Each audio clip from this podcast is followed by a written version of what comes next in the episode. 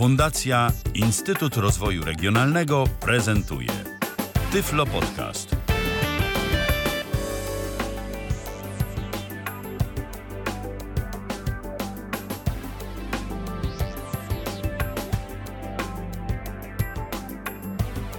Dobry wieczór. Witam w kolejnym odcinku Tyflo Podcastu. Ala Witek z tej strony.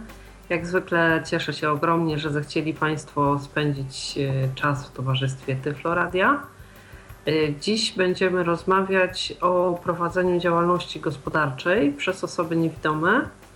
E, będziemy rozmawiać na przykładzie gabinetu masażu, bo oczywiście najprościej jest opowiedzieć o prowadzeniu takiej działalności na jakimś konkretnym przykładzie, a że nasi słuchacze pytali też o tego, możliwość przygotowania tego typu audycji właśnie z przykładem gabinetu masażu, to wychodząc naprzeciw jakby Państwa oczekiwaniom, e, Dziś taka audycja będzie.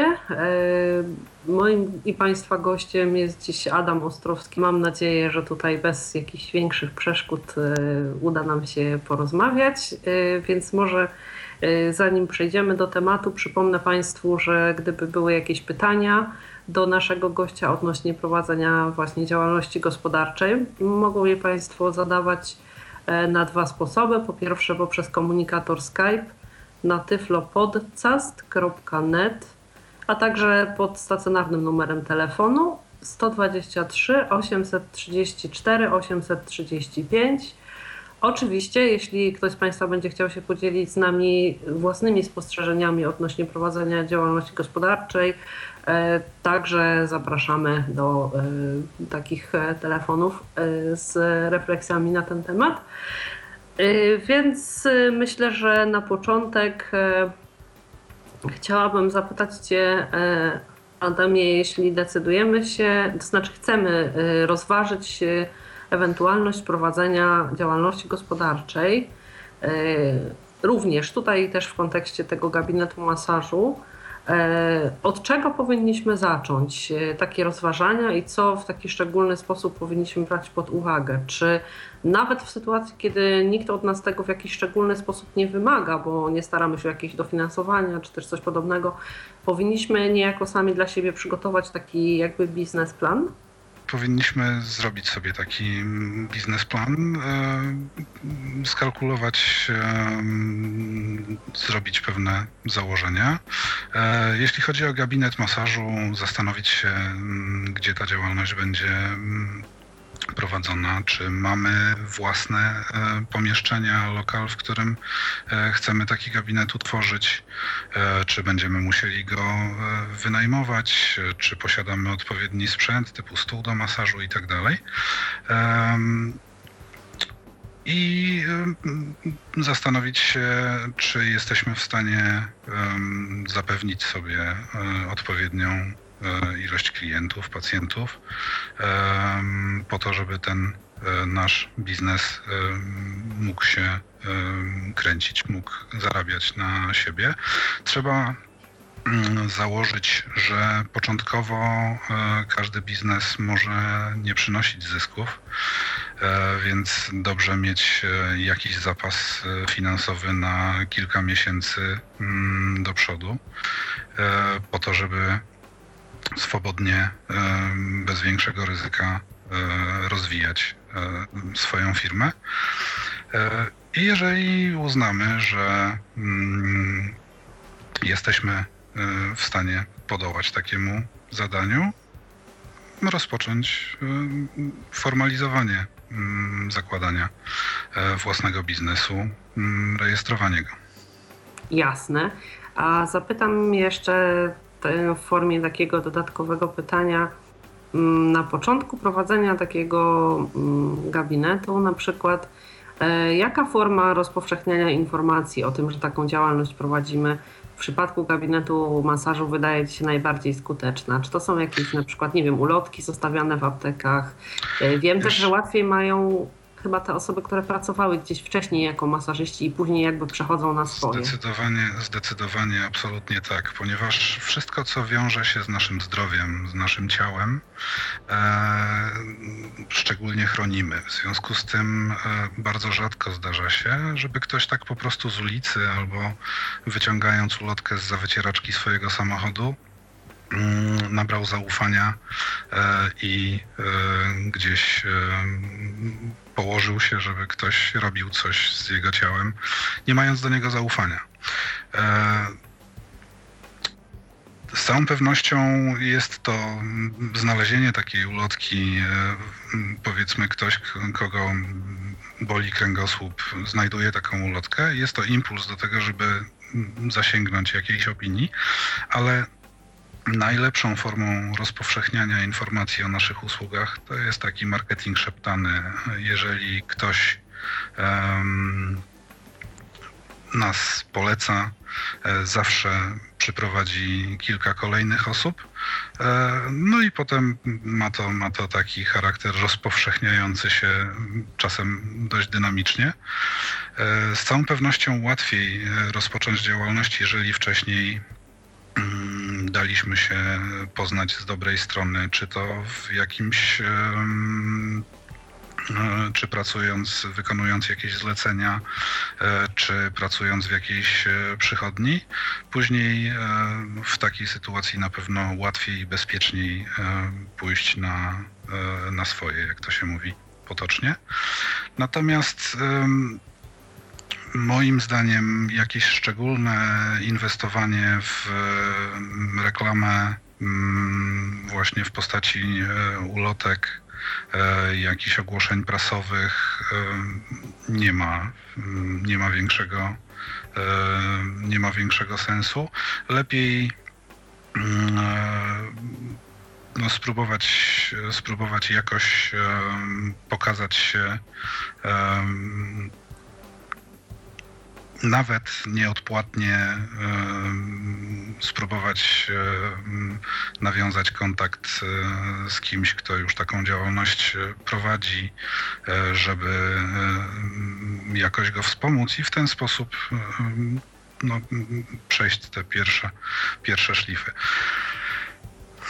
Ważną kwestią jest też chyba w przypadku gabinetu masażu e, lokalizacja, bo e, to znaczy oczywiście w przypadku każdej działalności jest ważna, ale tutaj e, jakby z tego, mm, co z, z tego jakie opinie zbierałam przed e, audycją, to też e, dobrym pomysłem jest e, szukanie jakby lokalizacji na ten nasz gabinet, jeśli oczywiście nie mamy własnej, w miejscach takich, które odwiedzają ludzie w związku z, nie wiem, leczeniem swoich dolegliwości e, dba, e, dbaniem o, swoje, e, o swoją powierzchowność, czy też ewentualnie w miejscach takich, gdzie nie wiem, ludzie nabywają leki w pobliżu aptek, jakichś takich sklepów, powiedzmy, może nie tyle ze zdrową żywnością, ale jakichś ziołoleczniczych, e, gdzie jakby mimowolnie ci nasi potencjalni klienci będą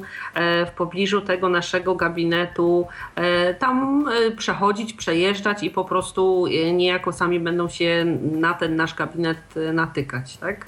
Moim zdaniem na pewno, jeżeli jest tylko taka możliwość, warto zlokalizować taki gabinet w pobliżu albo wejść we współpracę z jakimś salonem kosmetycznym, czasem e, w miejscach typu aquapark czy w pobliżu e, siłowni, w zależności od tego, czy chcemy skupiać się na mm, działania prozdrowotne, czy Chcemy prowadzić działalność również e, w kwestii odnowy biologicznej, poprawy kondycji fizycznej. Mm, e, zawsze te lokalizacje, e, gdzie mm, właśnie mm, przechodzą, pojawiają się osoby, które mogą być potencjalnymi naszymi klientami, na pewno ułatwiają prowadzenie takiego biznesu. E, a jeszcze mm, dorzucając słów kilka do kwestii rozreklamowania swoich usług, Mm, e, bardzo dobrym pomysłem jest, jeśli oczywiście jest taka możliwość, jeżeli e, mamy kontakt z jakąś apteką bądź przychodnią lekarską, która może rekomendować nasze, nasze usługi, to również z całą pewnością nas e, uwiarygadnia i na początku może być bardzo, bardzo przydatne, jeśli tylko ktoś, nam, ktoś nas zna na tyle, żeby e, mógł nam zaufać, to z całą pewnością mm, jest bardzo pomocne, mm, zwłaszcza na początku. Jasne. Czyli e, kwestie reklamy i lokalizacji niejako tutaj e, możemy uznać za e, z pewnym trudem, ale jednak omówione. Chciałam zapytać o mm, jeszcze te kwestie sprzętowe.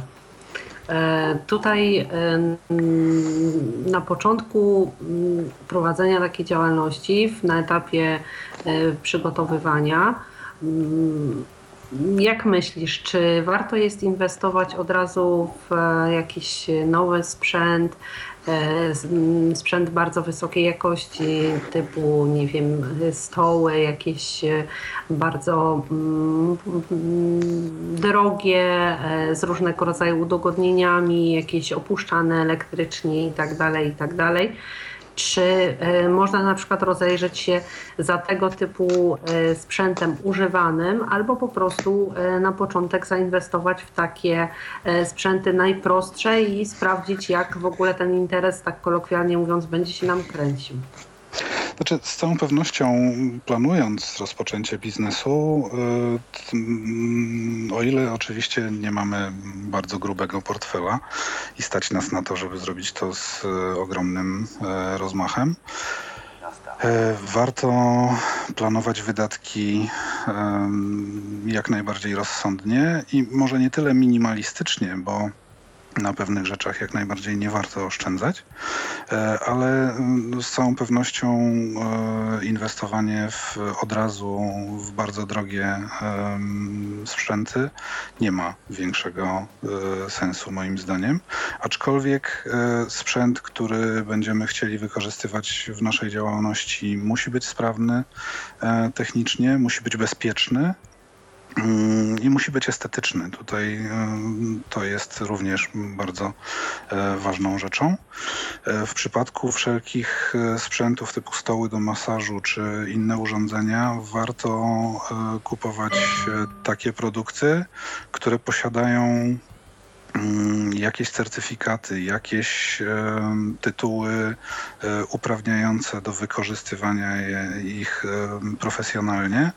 E, to jest takie zabezpieczenie mm, w razie e, jakichkolwiek konfliktów, czy nie wiem, uczulenia u pacjenta czy klienta, czy jakiegoś defektu stołu, Mm, zawsze, jeżeli posiadamy jakiś certyfikat wyporności takiego stołu, odporności na obciążenie, uwiarygadniający, że on może być wykorzystywany w sposób profesjonalny, zawsze jest e, mile widziany. A już z całą pewnością, jeżeli nasz gabinet e, będzie musiał spełniać jakieś normy i będzie musiał zostać odebrany na przykład przez Sanepid, e, tego typu e, certyfikaty i dokumenty dopuszczające dane urządzenia czy meble do użytku w takich gabinetach no, będą wręcz konieczne. Jasne, dziękuję Ci bardzo. O tych e, oczekiwaniach względem osób otwierających e, własne gabinety w kontekście wyposażenia jeszcze później przez chwilę porozmawiamy. E, to cóż, może m, mm, przejdźmy do takich e, obszarów na razie teoretycznych. E, jakie mm, Twoim zdaniem są największe plusy wypływające z e, prowadzenia własnej działalności gospodarczej w tym kontekście gabinetu masażu akurat? Myślę, że podstawową, podstawowym plusem, mm, zaletą prowadzenia własnej działalności jest niezależność. Niezależność od mm, dyrektora, kierownika. Jest się, mm, ktoś, kto prowadzi działalność gospodarczą, jest sobie sam sterem, żeglarzem i okrętem sam wyznacza mm, granice minimalne i maksymalne. E, oczywiście odpowiadając za to, mm, ryzykując na różne sposoby. I to jest właściwie no, główna zaleta mm, zarobkowania na, na swoje utrzymanie właśnie na, na własną rękę. Poza tym um, pobudza kreatywność. Można robić różne rzeczy. Daje możliwość rozwoju właściwie nie, niepohamowanego.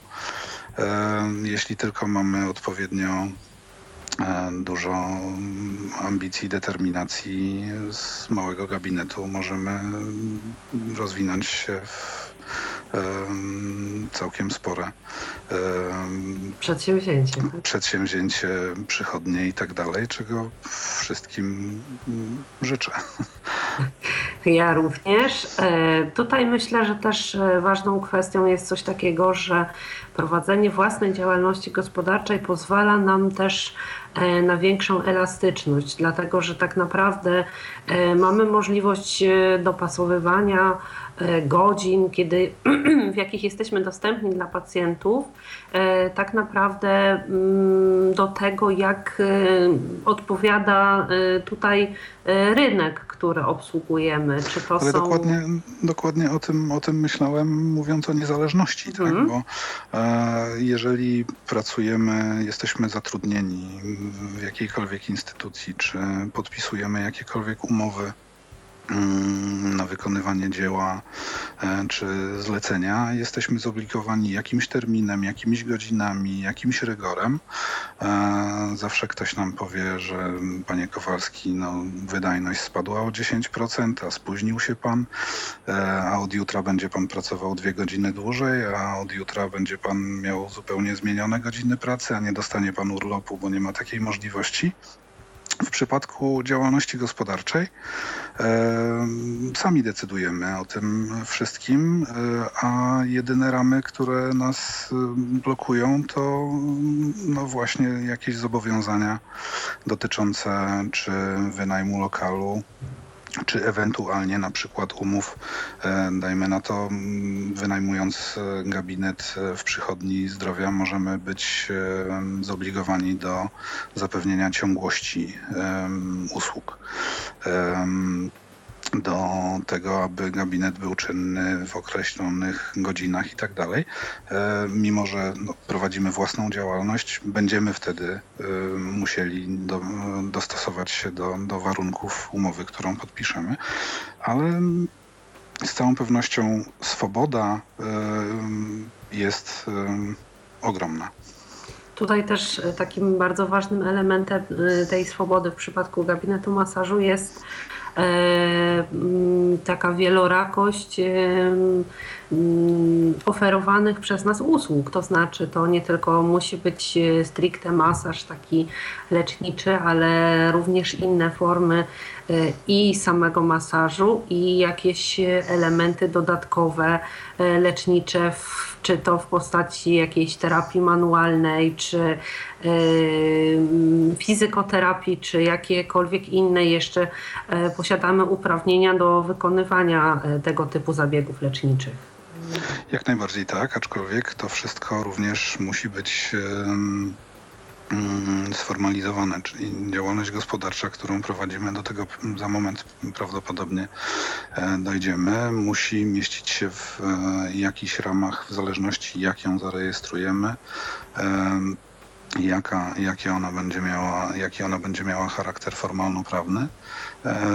Będziemy również musieli trzymać się pewnych reguł, pewnych zasad. No i oczywiście zależne jest od tego, jakie mamy uprawnienia mm, i co możemy robić, czego nie możemy, jakie mamy kwalifikacje. Mm, no i jeszcze pewnie od, od paru innych rzeczy, ale generalnie rzecz biorąc, prowadzenie działalności gospodarczej e, daje bardzo dużą e, swobodę, aczkolwiek też ogromną odpowiedzialność. Bo mm, podkreślmy, że e, Tutaj jakby jedynym e, gwarantem, jedynym zabezpieczeniem tego, co e, robimy, prowadząc własną działalność, jesteśmy my sami i swoją osobą i swoimi dobrami e, na wypadek ewentualnych roszczeń po prostu odpowiadamy ze strony pacjentów tylko my. Nie ma już w tym momencie żadnego takiego parasola ochronnego w postaci naszego pracodawcy, który ewentualnie również w takich roszczeniach wtedy jest stroną, jeśli jeśli nas zatrudnia. Z całą pewnością dobrze by było, gdyby tak było. Może być różnie. E, natomiast w przypadku prowadzenia tego typu działalności gospodarczej e, dobrze jest pomyśleć o tym. Wiele firm, e, towarzystw ubezpieczeniowych oferuje takie mm, polisy. Wykupić sobie polisę OC właśnie mm, dla usług fizjoterapeutycznych czy podobnych.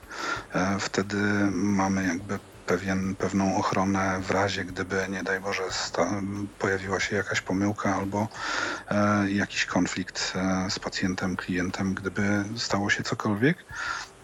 Mm, taka polisa może pomóc nam troszeczkę w wyjściu z opresji, w zadośćuczynieniu ewentualnych e, poniesionych e, strat e, przez tą osobę. Myślę, że to jest bardzo ważne, ponieważ człowiek jest tylko człowiekiem i po prostu zdarzają się i oczywiście naprzeciwko siebie też ma tylko ludzi i w sytuacji, kiedy mogą zdarzyć się najróżniejsze, zupełnie niespodziewane wydarzenia, jakieś okoliczności, którym w żaden sposób nie jesteśmy w stanie zapobiec. E, tutaj rzeczywiście takie ubezpieczenie od odpowiedzialności cywilnej jest e, pewnie bardzo dobrym rozwiązaniem i bardzo się cieszę, że również o tym Adamie wspominasz. Dobrze, to mm, myślę, że jeszcze z takich ważnych plusów e, to kwestia tego, że sami e, kształtujemy też czas poszczególnych zabiegów, jakie potrzebujemy, jakiego potrzebujemy na wykonanie danej usługi. Nie jest tak, że e, ktoś nam przynosi listę pacjentów, że dzisiaj ma być 20, a jutro 19 i bez względu na to, jak wiele czasu chcielibyśmy poświęcić konkretnemu pacjentowi, musimy, no powiedzmy, pracować niemalże na akord i po prostu pewne normy wykonywać i e, nie ma uproś e, tutaj e, nierzadko wbrew sobie no jakby pozostawiałem tego pacjenta, no bo po prostu jego czas już minął, czas na, na zabieg przeznaczony dla niego został już wykorzystany i, i tutaj. A co za tym idzie, również oczywiście mm, mamy możliwość kształtowania własnego cennika też w przypadku tego typu usług prowadzonych przez siebie. Jak najbardziej, jak najbardziej tak. No, tak jak wspomniałem wcześniej, jesteśmy sami sobie sterem, żeglarzem i okrętem e, i, i rzeczywiście można, można tutaj mieć całe mnóstwo pomysłów.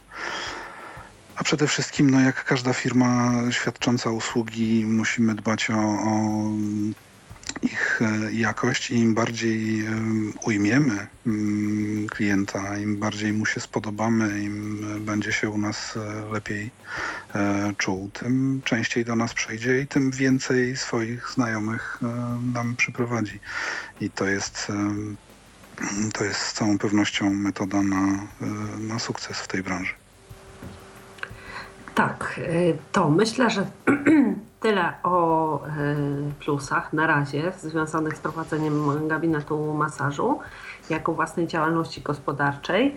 E, teraz chciałabym zapytać o e, te minusy, bo też no jak każda sytuacja w życiu, prowadzenie własnej działalności gospodarczej ma zarówno dodatnie, jak i ujemne konsekwencje, więc tutaj e, też e, chciałabym o, mm, poprosić Cię o upowiedzenie o tych poszczególnych elementach właśnie takich, no powiedzmy mniej korzystnych, również w kontekście prowadzenia takiej działalności przez osobę niewidomą.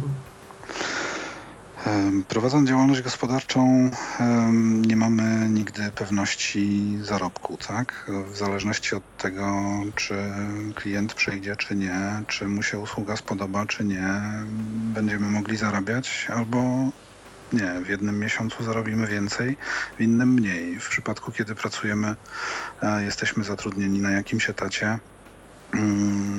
mamy powiedzmy jakąś minimalną płacę, mamy prawo do urlopu e, i cały szereg różnych innych praw przysługujących, przysługujących e, pracownikowi e, związanemu umową. W przypadku działalności gospodarczej mm, tak naprawdę wszystko jest na naszej głowie. E, Odpowiadamy własnym majątkiem za wszelkiego rodzaju mm, szkody, błędy, za powiedzmy nieprawidłowo prowadzoną dokumentację, za jakieś błędy w, rozliczeniach itd. itd. Em, Musimy pacjentom zapewnić bezpieczeństwo, jak również w przypadku osób, osób niewidomych sami sobie e, również musimy to bezpieczeństwo e, zapewnić.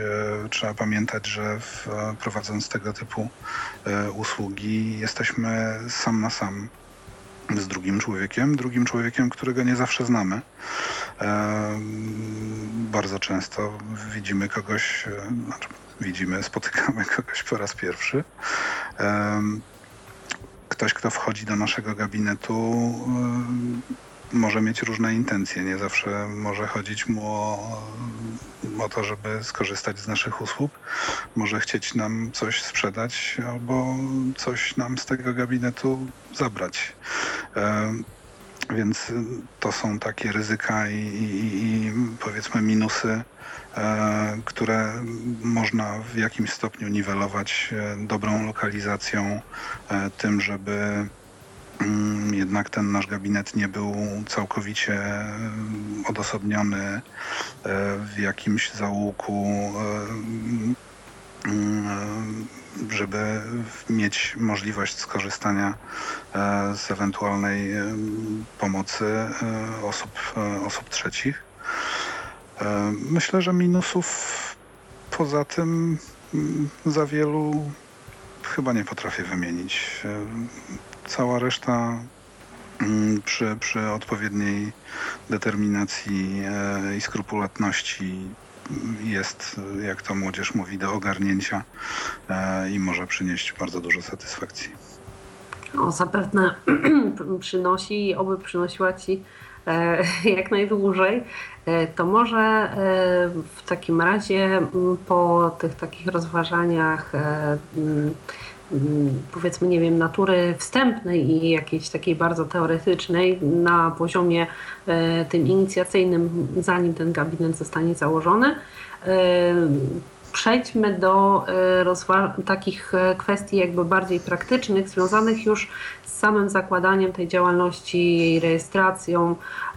Jakie instytucje mm, musiałeś odwiedzić i musi odwiedzić e, każda osoba, która będzie chciała sformalizować założenie tej swojej działalności? Jeżeli em, mamy w planach e, otwarcie takiego gabinetu, mamy jakiś lokal, e, który, mm, w którym taki gabinet chcielibyśmy uruchomić, mm, e, taki lokal musi spełniać pewne wymagania i powinien zostać odebrany przez, e, przez Sanepid.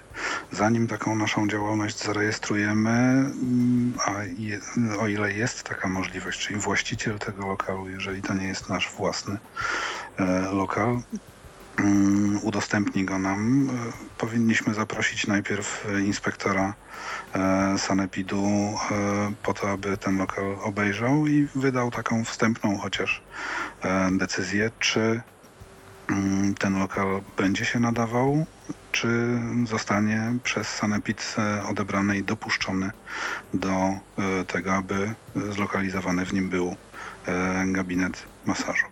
Em, Jeżeli e, mamy własny lokal, lokal we własnym domu, e, ta nasza działalność będzie na troszeczkę mniejszą skalę, e, wówczas e, ta wizyta sanepidu e, nie jest e, nieodzowna, aczkolwiek zawsze lepiej e, mieć mm, najpierw odbiór e, i wstępną e, opinię e, sanepidu niż po zarejestrowaniu działalności, gdzie jesteśmy już zobowiązani mm, do mm, płacenia, do, ponosz- tak, do, do, do ponoszenia pewnych kosztów. Dopiero potem okazuje się, że niestety to pomieszczenie nie spełnia norm, nie zostanie odebrane. E, musimy płacić, a nie możemy zarabiać. E, więc e, w pewnych sytuacjach rozpocząłbym od e, takiej analizy od strony Sanepidu. I tutaj może wspomnę w, m, króciutko o tym, że wedle przepisów które znajdują się w rozporządzeniu ministerialnym dotyczącym właśnie e, warunków, jakie powinny spełniać e, lokale, w których e, taka działalność jest prowadzona. Gabinet nie powinien mieć mniej niż 12 metrów kwadratowych powierzchni. Mm, powinien mieć naturalne oświetlenie, czyli powin, powinno być w nim okno powierzchnia okna powinna być minimum około 15% powierzchni podłogi. Czy my się słyszymy? Tak, tak, tak, tak. O, przepraszam, bo y, y, miałem wrażenie, że coś znowu Jasne. się dzieje. Powin, powinno, e, podłoga powinna być z materiałów łatwo zmywalnych, wszystkie meble, wszystkie powierzchnie powinny być łatwo zmywalne i odporne na e, środki dezynfekcyjne.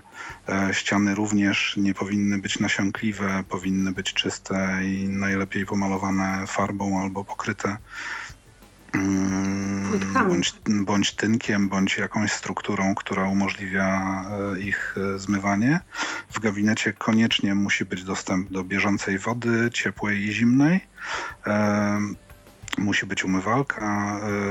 Powinniśmy używać ręczników papierowych. E, w okolicach umywalki powinny być e, płytki, e, kafelki do wysokości bodaj 1,5 albo 1,60 m od podłogi. No i powinna być dobra wentylacja, powinien być dostęp do WC, powinna być jakaś chociaż niewielka poczekalnia. E, no i powinno być e, dobre e, oświetlenie. Mm, jeżeli pomieszczenie nie będzie spełniało tych warunków, które, które wymieniłem, może nie zostać dopuszczone, może zostać zakwestionowane, jeśli chodzi o prowadzenie w nim mm, naszej działalności. Czyli, jeśli chodzi. Tak. tak. Mm, czyli dosyć precyzyjnie tutaj ustawodawca określa te warunki, które chcąc prowadzić tego typu gabinet musimy spełnić, ale zarazem mm, wszystkie te, przepraszam, wszystkie te wytyczne, o których mówiłeś przed chwilą, e, wydają się logiczne i jakby e, ich zastosowanie, czy też wymóg, e, ich mm, spełnienie tego wymogu wydaje się takie sensowne i w pełni jakby mm, każdy z tych elementów można, można wytłumaczyć. Jak najbardziej, jak najbardziej tak. Głównie chodzi tutaj o zapewnienie czystości, e, utrzymanie, łatwość utrzymania w czystości e, tego pomieszczenia. I jakiegoś komfortu dla pacjenta. Komfortu i dla pacjenta, i, przed, i również dla nas. Musimy pamiętać, że w gabinecie będziemy spędzać e, wiele godzin czasem. E, w związku z tym e, to pomieszczenie również powinno być dla nas i bezpieczne, i komfortowe, e, tak aby nie powodować szybkiego zmęczenia, możliwość szybkiego przewietrzenia poza tym, e, no tutaj ten metraż, e, powiedzmy 12 metrów kwadratowych minimum, e, to jest powiedzmy pomieszczenie 4 na 3 metry, tak? Więc możemy sobie wyobrazić, że stawiając w gabinecie stół do masażu, który sam ma no, około 2 metrów kwadratowych powierzchni, Musimy mieć dostęp do tego stołu z każdej strony, musimy go dookoła móc e, swobodnie obejść. Musimy postawić sobie jakieś biurko, jakąś szafeczkę, jakąś półkę. Musi być jakiś kącik dla pacjenta, żeby komfortowo mógł się tam przygotować do zabiegu i potem e, po zabiegu przygotować się do wyjścia, więc na 12 metrach kwadratowych w miarę uzyskanie pewnej takiej przestronności, przytulności tego pomieszczenia no jest już możliwe, ale w mniejsz, na mniejszej powierzchni może być już problematyczne. To zanim przejdziemy dalej, proponuję, żeby odebrać telefon. Dodzwonił się do nas Tomasz. Halo, witamy. Przytulności. Witam, dobry wieczór. Dobry, wieczór. Na, na początek e, chciałbym... Tomaszu, ja miałbym taką prośbę o wyłączenie radia, bo, bo w tym momencie słyszymy się podwójnie, a to troszeczkę... Już to jest zrobione, panie Michale. Dziękuję bardzo i słuchamy. Nie ma sprawy. Na początek chciałbym podziękować e, za tak szybkie zorganizowanie tego podcastu, bo tak się pochwalę skromnie, proszę. że w komentarzach, jeżeli Ala, pani Ala tak, pamięta tak, tak. DJ Pajda, dokładnie, prosiłem, także bardzo dzięki. E, też mam jakieś problemy techniczne, albo nie wiem, czy to jest ze stroną związane. Jeżeli, jeżeli y, by temat nie był poruszony, to chciałbym poprosić o kwestię z Pefronem i ZUS-em, jak to mniej więcej wygląda. I to by było na tyle, na bieżąco sobie będę odsłuchiwał, jak podcast się pojawi, bo chyba mam problemy z internetem i dlatego ale mam nadzieję, Jasne. że mnie było słychać i. To znaczy, tutaj z Pefronem chyba za wiele nie porozmawiamy, dlatego że przy samozatrudnieniu e, tutaj e, jakby jakichś subwencji nie ma. Natomiast o ZUS-ie i owszem spróbujemy porozmawiać. Dziękuję bardzo za telefon. Ewentualnie jak wygląda kwestia na przykład jakby rodzic na emeryturze, tak? Stwarza działalność i wtedy nie by mnie zatrudnia, tak? Jak, jakby pan Adam miał jakieś informacje na ten temat. To zaraz bo też, dowiemy bo się, czy, czy, pan Adam ma, ale tak. myślę, że tutaj e, pan Adam więcej e, informacji ma na temat prowadzenia własnej działalności przez siebie jednak. Także zobaczymy, co e, tutaj ewentualnie Może coś pana na ten temat mu się obiło, także dokładnie. Jasne, dziękujemy bardzo. Dziękuję, bardzo, pozdrawiam. Pozdrawiam również. To jak tam, panie Adamie? E, tutaj e, jeszcze, jeśli można, wrócimy na chwilę do tych kwestii związanych z komfortem w gabinecie i wyposażeniem, a później będziemy rozmawiać o tych kwestiach formalnych, więc słucham Cię dalej. No, zasadzie akurat mm, telefon e, pojawił się w momencie, kiedy w zasadzie zako zakończyłem stwierdzeniem, że, że no, na mniejszej e, powierzchni no, mielibyśmy już duży problem e, z ustawnością tego pomieszczenia, z takim jego zorganizowaniem, żeby było wystarczająco przytulne, komfortowe i zapewniało komfort pracy dla nas i, i, pewną jakąś intymność e, i komfort e, dla naszych e, pacjentów, klientów. Zatem z całą pewnością im, im pomieszczenie większe, tym ten, jego ustawność lepsza. Z takich praktycznych jeszcze informacji, o których chyba nie wspomniałem, to pomieszczenie też musi, musi mieć odpowiednią wysokość. Tak? Nie może to być e, pomieszczenie jakieś piwniczne, mm, przynajmniej te 2,20. E, nie pamiętam w tej chwili dokładnie, e, ale bodaj minimum 2,20 e, wysokości e, musi mieć. E, natomiast no, takie 2,5, czyli powie, taka wysokość jak, jak wysokość lokalu mieszkaniowego e, byłaby najbardziej e, pożądana i komfortowa. E, to ja jeszcze dopytam, to znaczy też jakby tutaj dopowiem, że chyba warto też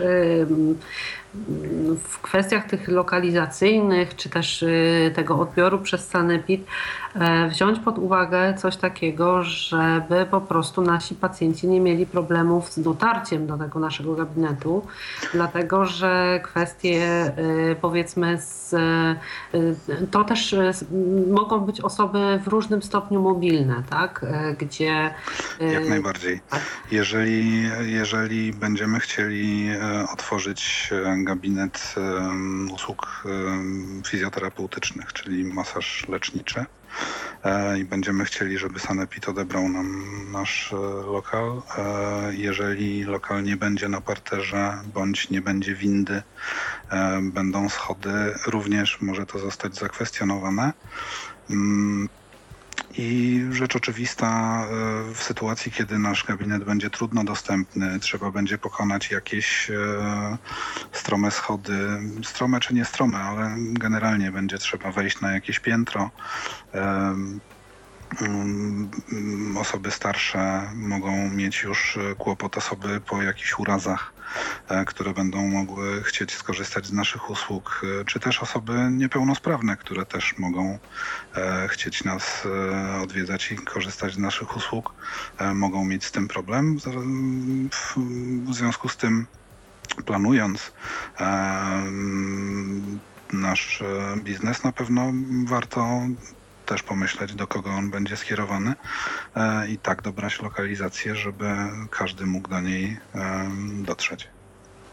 Jasne, może też e, tutaj, e, jeśli nastawiamy naszą działalność właśnie na osoby z ograniczoną mobilnością, warto pomyśleć o tym, że właśnie przy placówkach świadczących jakieś usługi zdrowotne e, najczęściej tego typu wymogi dotyczące wszelkiego rodzaju podjazdów, wind i tak dalej e, są spełnione niejako z automatu i tutaj no, mm, lokalizując nasz gabinet w takich miejscach mamy poniekąd ten problem z głowy, bo tutaj pacjenci, którzy będą przychodzić do nas będą korzystali z tych podjazdów czy też wind ogólnodostępnych w danym budynku.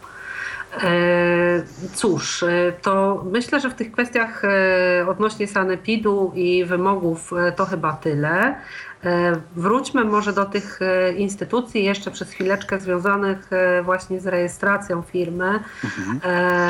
Cóż tutaj mamy innego? ZUSy, fiskusy, jak to wygląda? Ja nie zakładałam, nie wiem, więc będę pytać szczegółowo. Mm, moją działalność gospodarczą zakładałem ponad 20 lat temu, w związku z tym przez ten czas na szczęście bardzo wiele w tej kwestii się e, zmieniło. Od e, bodaj 2011 roku funkcjonuje w naszym kraju zasada tak zwanego jednego okienka, czyli naszą działalność gospodarczą e, możemy zarejestrować w jednym miejscu, a pozostałe urzędy otrzymają tą informację e, już w sposób automatyczny. E, będziemy co prawda w różnych okolicznościach musieli jeszcze pofatygować się mm, do kilku z nich, ale tak czy inaczej e, sposób rejestrowania naszej działalności gospodarczej jest e, w tej chwili bardzo mocno uproszczony i warto pamiętać, że e, zakładanie firmy, rejestracja działalności gospodarczej jest absolutnie bezpłatna. Jeżeli ktoś będzie chciał oferować nam e, rejestrację firmy za jakąkolwiek odpłatnością, e, to znaczy, że próbuje wprowadzić nas w błąd, a niestety takich usług jest e, dość dużo. Osób, które próbują wykorzystywać niewiedzę innych jest coraz, coraz więcej. Rozpoczynając e, rejestrację, trzeba e, zastanowić się nad e, dwoma mm, kluczowymi kwestiami. Usługi w zakresie masażu mm, są, występują w dwóch grupowaniach. Może zacznę troszeczkę inaczej. rejestracja działalności gospodarczej odbywa się na podstawie tak zwanych kodów PKD, Polskiej Klasyfikacji Działalności. E, ostatnia modyfikacja tych kodów e, była w bodaj 2007 mm, roku i te kody cały czas obowiązują. Jest to katalog e, usług i działalności gospodarczych, z którego w którym zawarte są wszystkie możliwe do mm, prowadzenia działalności na terenie Polski. E, masaż występuje w dwóch grupowaniach. E, pierwsze to mm, usługi w zakresie e, poprawy kondycji fizycznej 9604Z. I tutaj są to usługi niemedyczne, czyli mm, masaż niezwiązany z ochroną zdrowia. Tylko jakiś sportowy, kosmetyczny, tak? Tego typu. Mm, dokładnie tak. Nie możemy w tym, mając działalność gospodarczą zarejestrowaną wyłącznie, znaczy jeżeli głównym naszym PKD jest właśnie 9604Z, E, wówczas nie możemy e, ani reklamować się, ani e, świadczyć usług, ani wystawiać żadnych dokumentów świadczących o tym, że prowadzimy działalność leczniczą. Czyli nie możemy reklamować się jako masaż leczniczy, Możemy jako masaż sportowy, relaksacyjny, odchudzający, kosmetyczny itd., tak itd. Tak ma to, do czego zmierzam? Ma to bezpośredni związek z, ewentualnym, z ewentualnymi metodami e, rozliczania się z fiskusem, z wyborem e, formy opodatkowania naszej działalności. Druga, e, drugie grupowanie, które zawiera usługi masażu, to działalność fizjoterapeutyczna, Mm, oznaczona 8690A. E, I tutaj e, mamy e, możliwość wykonywania wszelkich usług, oczywiście w zależności od naszych kwalifikacji, ale mm, w tym grupowaniu znajdują się wszystkie usługi masażu związane z ochroną z ochroną zdrowia, e, w tym zabiegi fizykoterapeutyczne, e, kinezyterapia i wszelkie metody e, leczenia stosowane przez fizjoterapeutów, no i wszystkie, wszystkie rodzaje masażu również. Rejestrując działalność gospodarczą, powinniśmy wybrać, znaczy wybieramy trzy grupowania PKD. To są takie trzy e, główne nurty naszej działalności. E, pierwszy jest najważniejszy i on jakby wyznacza mm, formalnie e, nasz kierunek działania. Pozostałe dwa są uzupełnieniem. W przypadku, kiedy wybierzemy tą pierwszą formę E, czyli usługi związane z e, poprawą kondycji fizycznej. Mamy do wyboru trzy metody e, rozliczania się z fiskusem, tak zwaną kartę podatkową, ryczałt od przychodów ewidencjonowanych i zasady ogólne, czyli prowadzenie książki przychodów i rozchodów. W przypadku usług fizjoterapeutycznych E, karta podatkowa nam odpada, ponieważ jest wyłączona w tym przypadku. Przy takich usługach nie, nie ma możliwości korzystania z karty podatkowej. E, ryczałt ewidencjonowany e, kiedyś był dopuszczony, ale nie zdążyłem, przyznaję się bez bicia, nie zdążyłem tego dokładnie sprawdzić, a dziś rozmawiałem z kolegą, który powiedział mi, że zdaje się od jakiegoś czasu również ryczałtu przy wyborze takiej działalności e, nie możemy mm, wybrać. Czyli przez Zatem... ten ryczałt rozumiemy jakąś kwotę definiowaną. Zaraz, zaraz, e, zaraz, zaraz to sobie, zaraz to sobie myślę szczegółowo omówimy, bo to jest dosyć, dosyć istotna kwestia. E, więc w przypadku usług fizjoterapeutycznych pozostaje nam właściwie PKPIR, czyli podatkowa księga przychodów i rozchodów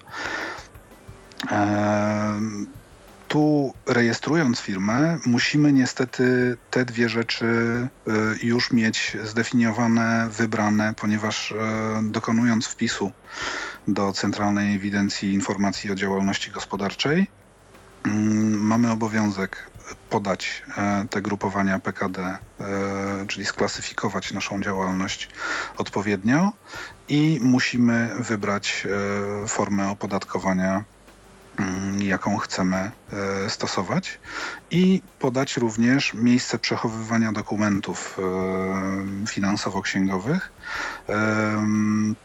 To wprost oznacza, czy będziemy prowadzić księgowość samodzielnie, wtedy podajemy adres siedziby firmy jako miejsce przechowywania dokumentów, albo jeżeli chcemy skorzystać z usług wyspecjalizowanych biur rachunkowych, e, podajemy mm, nazwę i adres biura rachunkowego, z którym będziemy współpracować, ponieważ wtedy dokumenty księgowo-rozliczeniowe będą przechowywane w tym biurze rachunkowym. Ono będzie reprezentować nas przed urzędem skarbowym. Y, a jaka forma z Twojego punktu widzenia wydaje się bardziej dogodna? Czy ta, kiedy y, prowadzimy księgowość samodzielnie, czy ta, kiedy reprezentuje nas biuro, czy to zależy od konkretnej sytuacji osoby prowadzącej działalność? To zależy od wielu rzeczy. Przede wszystkim no, biuro rachunkowe nie robi tego, nie zrobi tego um, za, za darmo. Um, w związku z tym musimy liczyć się z kosztami um, no, przy niewielkiej ilości dokumentów, przy małej, małym skomplikowaniu e, naszej księgowości wydatkiem z, od około 120 zł w górę. Z takich moich pobieżnych e, obserwacji wynika, że biura rachunkowe e, najczęściej e, za swoje usługi e, taką minimalną stawką to jest około 120 e, zł miesięcznie. I wtedy Prowadząc... już Wtedy, zapytać, nic tak, nas tak, nie tak. interesuje, tak? Oni e, już zajmują się zarówno tą księgowością związaną z podatkami, jak i odprowadzaniem e, jakichś składek na ZUS i tak dalej, i tak dalej, nie, tak? Nie, nie, nie. nie. To, też zależy od, to, też zale, to, też zależy, to też zależy od tego, e, jakie mm, dane biuro wybierzemy i jakie usługi to biuro świadczy. Czy biuro mhm. jest również biurem doradztwa na przykład podatkowego, czy tylko biurem rachunkowym. I oczywiście w zależności od tego, y, jak umówimy się z biurem, taki zakres usług y, będzie dla nas świadczyć. Natomiast najczęściej odbywa się to w taki sposób, że my mamy do biura dostarczyć dokumenty, czyli nasze dokumenty przychodowe, rozchodowe, czyli zarówno Mm, nasze powiedzmy e, rachunki czy wydruki z e, kas fiskalnych e, i dokumenty, faktury nasze zakupowe czy opłaty czynszowe i tak dalej, i tak dalej. I biuro na podstawie tych dokumentów księguje nam to wszystko, oblicza, tak, oblicza nasze zobowiązania i informuje nas, że mamy na przykład za miesiąc sierpień zapłacić tyle i tyle podatku dochodowego, tyle i tyle do ZUS-u e, i samodzielnie te pieniądze przelewamy. Biura raczej nigdy nie płacą za nas tych zobowiązań, tylko informują nas Mhm. Mm, ponieważ no, żeby biuro mogło zapłacić, musielibyśmy udostępnić na przykład nasze konto. konto. Mhm, e, więc to, to, to raczej jest z reguły mm, wykluczone. Natomiast y, zlecenie księgowości do biura rachunkowego w pewnym sensie daje nam bezpieczeństwo, ponieważ za y, kwestie księgowe E, ewentualne błędy w prowadzeniu księgowości odpowiada biuro. E, ono swoim honorem e, i, i, i majątkiem odpowiada za kwestie formalne dotyczące księgowości klientów, natomiast za mm, ewentualne nieprawidłowości dokumentów, które do biura dostarczymy, odpowiadamy już my będziemy tam prowadzili jakieś kombinacje, jakieś tam faktury puste i tak dalej. Wtedy e, biuro już e, nie ma obowiązku analizować e, naszych struktury, naszych interesów i za to odpowiadamy my. Natomiast jeżeli zostałby popełniony jakiś błąd w sposobie księgowania, rozliczania, za to odpowiada biuro. My z kolei odpowiadamy za to, żeby terminowo wszystkie zobowiązania płacić i terminowo dostarczać do biura dokumentację. Tak, aby biuro mogło przygotować odpowiednie Mm, dokumenty e, i w, po to, abyśmy mogli terminowo odprowadzić wszelkie składki, podatki e, i zobowiązania. To mam jeszcze mm, pytania dwa, to znaczy na razie, e, jeśli możesz e, opowiedzieć o tych e, wariantach opodatkowania, o których wcześniej zacząłeś mówić, a później, jeśli pozwolisz, zapytam Cię jeszcze, bo jakoś umknęło w ferworze tego telefonu mi pytanie o to, w jakich instytucjach możemy naszą działalność zarejestrować. Mhm. To mm, kilka zdań o tych sposobach opodatkowania mhm. i, i, i, i przejdziemy do, do tej rejestracji. Tak jak wspomniałem, naszą działalność e, możemy mm, opodatkować na trzy e, sposoby. Karta podatkowa jest najprostszym e, sposobem rozliczania się z fiskusem i jest to e, forma e, jakby podatku stałego. E, zwracamy się do Urzędu Skarbowego z wnioskiem o nadanie naszej działalności właśnie formy karty podatkowej. Na podstawie, na podstawie PKD mm, naszej działalności, czyli właśnie tych klasyfikacji, kodów klasyfikacji działalności, które będziemy prowadzić, Urząd Skarbowy obliczy nam e, wysokość miesięcznych zobowiązań, które będziemy musieli wpłacać e, do Urzędu Skarbowego co miesiąc, niezależnie od tego, czy pracujemy, czy nie, czy zarabiamy, czy nie.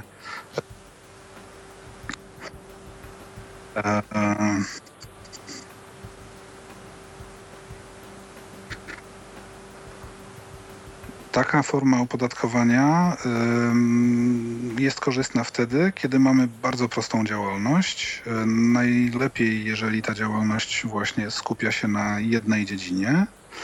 Czyli na przykład samym masażu, tak? Dokładnie tak. I tak jak wspomniałem, usług fizjoterapeutycznych karta nie obejmuje, czyli musielibyśmy zarejestrować naszą działalność jako usługi związane z poprawą kondycji fizycznej 9604Z E, I wtedy na podstawie wielkości, ilości mieszkańców w naszej miejscowości e, Urząd Skarbowy oblicza nam e, wysokość ewentualnych naszych przychodów. Jest do tego specjalny algorytm i wyznacza nam kwotę comiesięcznych zobowiązań podatkowych. E, tutaj jako osoby niepełnosprawne mamy prawo um, otrzymać 20%, e, 20% ulgę e, w tej karcie, czyli powiedzmy, jeżeli Urząd Skarbowy mm, obliczy nam zobowiązanie miesięczne na poziomie tam 150 zł, to legitymując się orzeczeniem o niepełnosprawności e, będziemy mogli zmniejszyć to zobowiązanie do kwoty 120 zł miesięcznie. E, natomiast jeżeli nasza działalność jest dodatkową formą zarobkowania, czyli jesteśmy zatrudnieni na umowę, na umowę o pracę e, na pełnym etacie, w pełnym wymiarze czasu pracy, to e, zamiast tej 20% ulgi w karcie możemy liczyć na 80% ulgę e, w karcie podatkowej, czyli wtedy te zobowiązania podatkowe są zdecydowane, zdecydowanie e, mniejsze. E, jest to forma najprostsza z tego względu, że nie wymaga właściwie żadnych, e, żadnej dokumentacji, nie mamy tutaj żadnych, nie możemy rozliczać żadnych kosztów, czyli opłaca się wtedy, kiedy prowadzimy prostą działalność,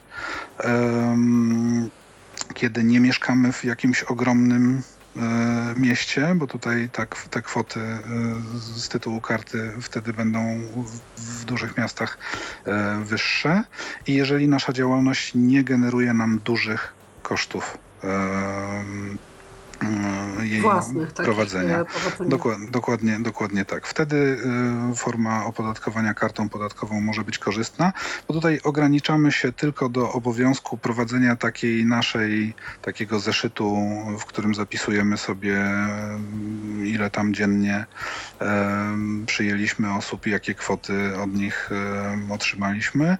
Względnie jeżeli mm, mamy kasę fiskalną, to tylko mm, do przechowywania codziennych raportów i comiesięcznych raportów e, z tej e, kasy i raz do roku wypełniamy PIT 16A, e, którym rozliczamy się mm, z wpłaconych składek ZUS i na ich podstawie rozliczamy podatek. Tutaj ważna uwaga, jeżeli podatek, który zostanie nam naliczony, jest niższy od obowiązkowej składki ZUS, którą, od obowiązkowej składki zdrowotnej, e, którą jesteśmy zawsze zobligowani do wpłaty na konto ZUS-u, e, wówczas nie płacimy podatku do Urzędu Skarbowego, płacimy wyłącznie składkę zdrowotną do ZUS. E, i właśnie w tym picie 16a rozliczamy tą różnicę pomiędzy należnym podatkiem a wpłaconą składką ZUS i jeżeli jest jakaś nadwyżka, możemy to w rozliczeniu rocznym e, sobie od podatku dochodowego tak. jeszcze e, odliczyć. Także tutaj to jest jakby jedyna jedyna kwestia taka formalna i tu musimy pamiętać też przy karcie podatkowej o tym, że E, wszelkie dokumenty do 20 stycznia roku następnego. Musimy dostarczyć kolejny raz zaświadczenie o niepełnosprawności bądź zaświadczenie o tym, że jesteśmy zatrudnieni na umowę stałą pracę po to, żeby zostały naliczone żeby karta na rok, e, na kolejny rok podatkowy została naliczona w sposób prawidłowy. I do 31 stycznia musimy e, złożyć ten PIT 16A który rozlicza nam te kwoty podatków e, i składek e, zdrowotnych e, ZUS. I to są właściwie wszystkie formalności, wszystkie papiery, jakie mm, jesteśmy zobowiązani złożyć. Tutaj jeszcze Mm, pozwolę sobie wrócić do tego i potwierdzić, czy dobrze zrozumiałam, bo w przypadku e, tego masażu e, leczniczego traktowanego jako usługi stricte medyczne, na tą formę rozliczenia nie możemy się decydować, tak? Nie, nie, nie. Mm, ta forma, ta forma w przypadku e, jest po prostu katalog e, również rozporządzeniem ministra. E, jest katalog działalności, która może być opodatkowana w formie karty, a która e, taką formę, takiej formy e, mieć e, nie może i, i usługi medyczne, usługi fizjoterapeutyczne nie znajdują się w tym katalogu, w związku z tym na kartę wtedy liczyć nie możemy. Tylko w, możemy ją wybrać tylko i wyłącznie w przypadku usług w zakresie poprawy kondycji fizycznej. E, drugim wariantem był ten ryczałt, tak? Drugi był ryczałt e, i tutaj jest to e, jakby kolejny stopień takich bezrozliczeniowych. W przypadku ryczałtu również nie możemy rozliczać żadnych kosztów, czyli nie możemy pomniejszać naszych zobowiązań podatkowych poprzez koszty mm, czynszu czy innych zobowiązań, dokładnie. To nikogo nie interesuje. Prowadzimy, e, prowadzimy, mamy obowiązek prowadzić ewidencję przychodów, e, czyli to jest taka uproszczona forma e, książki. Są do tego programy komputerowe i różne E, systemy księgowe online również oferują dla ryczałtowców e, właśnie takie ewidencje. Można to prowadzić elektronicznie. E, w takiej ewidencji powinniśmy umieszczać wszystkie nasze przychody, czyli wszystkie usługi, które wykonamy i za które weźmiemy pieniążki, powinny się w takiej ewidencji znaleźć. I odprowadzamy określony, określoną stawkę procentową e, od każdej e, usługi. Stawek tych jest e, kilka. Trzeba sprawdzić, jaka stawka ewentualnie nas by obowiązywała. W przypadku ryczałtu w 2015 roku są to stawki 20, 17, 8,5, 5,5 i 3%. Teraz trzeba byłoby Mm, sprawdzić, e, w jakiej grupie ewentualnie znalazłyby się te usługi e, związane z poprawą kondycji fizycznej i o ile mogą te usługi fizjoterapeutyczne. E, no i przekalkulować sobie, czy, czy będzie się to nam opłacało w zamian za to, że księgowość będzie wtedy banalnie prosta. Mm, czy będzie nam się kalkulowało właśnie zostać e, ryczałtowcem. E, tutaj też zobowiązanie, jakie mamy względem fiskusa, to raz do roku, do również chyba 20 stycznia e, powinniśmy złożyć deklarację roczną PIT 28 on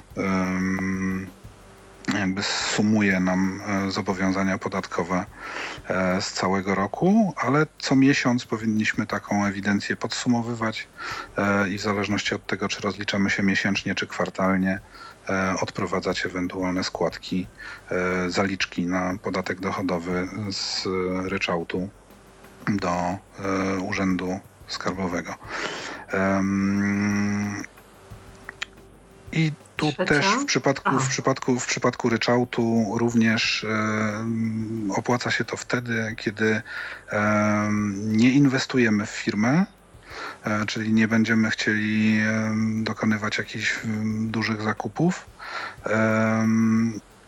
nie planujemy jakiegoś wielkiego, szybkiego właśnie rozwoju e, działalności i kiedy ta działalność nie ma jakichś dużych e, kosztów, bo jeżeli musimy ponosić e, duże Koszta, koszty, których nie możemy odliczyć, to tak, to, to wtedy, wtedy, wtedy, wtedy się to po prostu nie, op nie opłaca. I trzecia forma to są tak zwane zasady ogólne. To jest najpowszechniejsza metoda i tutaj każda, każdy rodzaj działalności może podlegać e, tej formie opodatkowania, e, czyli książka, podatkowa książka przychodów i rozchodów. E, tutaj mamy mm, obowiązek księgowania wszystkich przychodów, jak również dokumentowania i księgowania w, w odpowiedni sposób kosztów prowadzone, prowadzenia działalności. No i różnica pomiędzy przychodem a rozchodem e, daje nam podstawę do e, obliczenia e, podatku. W przypadku zasad ogólnych możemy mieć opodatkowanie progresywne, czyli te dwie stawki 18 bądź 33 albo 36%, nie pamiętam, w zależności od osiągniętego progu dochodu. Albo e, wybrać podatek liniowy, to się opłaca w przypadku już dużych firm o bardzo dużych obrotach.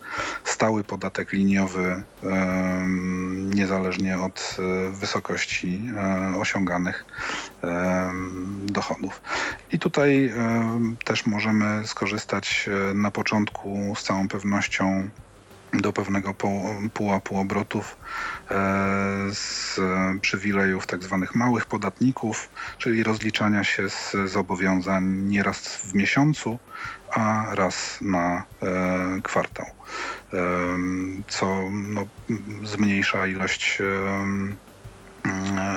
i częstotliwość, i ilość e, dokumentów, e, ale z kolei no, zobowiązania kwartalne są troszeczkę większe niż zobowiązania miesięczne, w związku z tym może musimy sobie jakoś tam e, odkładać, odkładać odpowiednie pieniążki po to, żeby po kwartale móc zaliczkę na podatek zapłacić.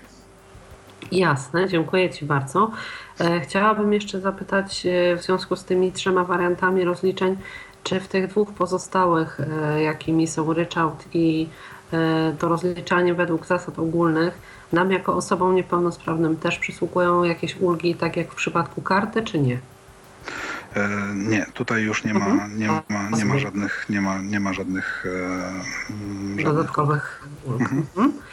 To jeszcze tylko chciałabym zapytać tutaj, żeby znowu nie zgubić wątku i nie wracać później do tego, jak wygląda kwestia z e, składkami tymi na ZUS? Też oblicza je nam biuro, też e, potrzebujemy odprowadzić je do pewnego dnia, miesiąca, tak? Tutaj to są składki comiesięczne. Jak to wygląda um, ogólnie obliczanie kwot tych składek? Czy to też są jakieś stałe kwoty, czy zmienne? I e, czy tutaj dla nas e, również są jakieś preferencyjne zasady odprowadzania tej składki?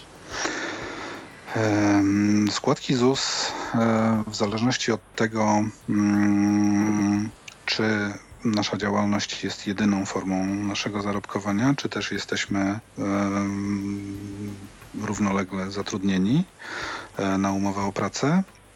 Składki ZUS e, poza składką zdrowotną e, płacimy tylko z jednego E, tytułu, czyli jeżeli e, powiedzmy jesteśmy zatrudnieni na mm, umowę o pracę i dodatkowo prowadzimy działalność gospodarczą, wówczas nasz pracodawca odprowadza za nas te składki, a od działalności gospodarczej jesteśmy obowiązani odprowadzać co miesiąc e, wyłącznie składkę zdrowotną, którą później częściowo w pewnej części możemy odliczyć od podatku w rozliczeniu rocznym.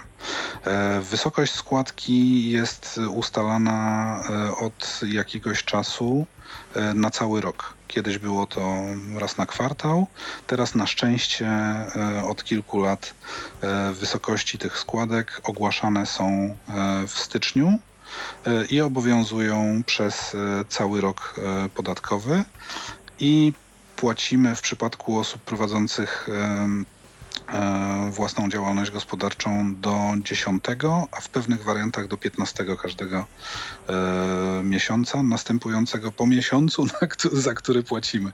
Innymi słowy, w lutym płacimy za styczeń, w marcu za luty i tak dalej, i tak dalej. I te składki, e, jakby przychód, jaki osiągamy z tytułu naszej działalności nie ma żadnego wpływu na, na ich wysokość. To one są mm, odgórnie ustalone. Może, może mieć. Są ustalone, są ustalone składki minimalne. Mhm. E, I jako prywatni przedsiębiorcy mamy prawo zadecydować o tym, że będziemy płacić te składki w wysokości minimalnej. Natomiast e, możemy płacić je w wysokości wyższej. E, zobowiązania wobec ZUS-u są podzielone na kilka, na kilka składek. E, płacimy je na różne, na różne konta. E, I możemy na przykład zadecydować, że składka emerytalna, że nie chcemy składki emerytalnej płacić w wariancie podstawowym, tym minimalnym, obowiązkowym, tylko w wyższym, po to, żeby mieć e, wyższą emeryturę. Nie wiem, czy ktoś w tym kraju to robi, ponieważ wiadomo, że różnie bywa z pieniędzmi, które do ZUS-u e, trafiają. Mało kto ma e, zaufanie, w związku z tym raczej większość przedsiębiorców e, płaci te składki wyłącznie w tej wartości minimalnej. Cała składka miesięczna w przypadku osoby Mm, która utrzymuje się wyłącznie z działalności gospodarczej, czyli musi płacić pełne, pełną, pełne zobowiązania wobec ZUS-u. Pełna składka to na ten moment jest w okolicach 1100 zł miesięcznie. E, wszystkie, wszystkie te części zsumowane e, razem. E, natomiast dla osób, które przez ostatnie 60 miesięcy nie prowadziły działalności gospodarczej, czyli wyrejestrowały, zakończyły poprzednią jakąś działalność dalej niż 60 miesięcy wstecz, bądź zakładają, otwierają po raz pierwszy swoją nową działalność, od jakiegoś czasu są preferencyjne warunki. Możemy wybrać na pierwsze 24 miesiące naszej działalności stawkę preferencyjną, e, która na dzień dzisiejszy wynosi bodaj 525 zł w sumie. Czyli nasze zobowiązania e, względem ZUS przez pierwsze 24 miesiące zmniejszają się no, o połowę e, ponad. E, ale tak jak powiedziałem, e, taką, e, z takich preferencyjnych warunków mogą skorzystać wyłącznie osoby, które po raz pierwszy rejestrują albo nie prowadziły działalności przez ostatnie 60 miesięcy. Tam jest jeszcze kilka, kilka obostrzeń mm, na przykład nie mogą, nie mogą z tego skorzystać osoby, które, dajmy na to, pracują w przychodni i umawiają się z pracodawcą, że rezygnują z etatu, zakładają własną działalność i dalej w tym samym miejscu obsługują gabinet masażu, ale już na własny rachunek jakby współpracując ze swoim pracodawcą, wówczas również te warunki preferencyjne nie mogą być przyjęte. Trzeba wtedy płacić pełny, pełny ZUS. Mhm. Mm, jeżeli chodzi o osoby niepełnosprawne, to może być dosyć istotne. Osoby, które Osoby, które mają ustalone prawo do emerytury, nie muszą płacić pełnej składki ZUS, e, płacą wyłącznie składkę zdrowotną.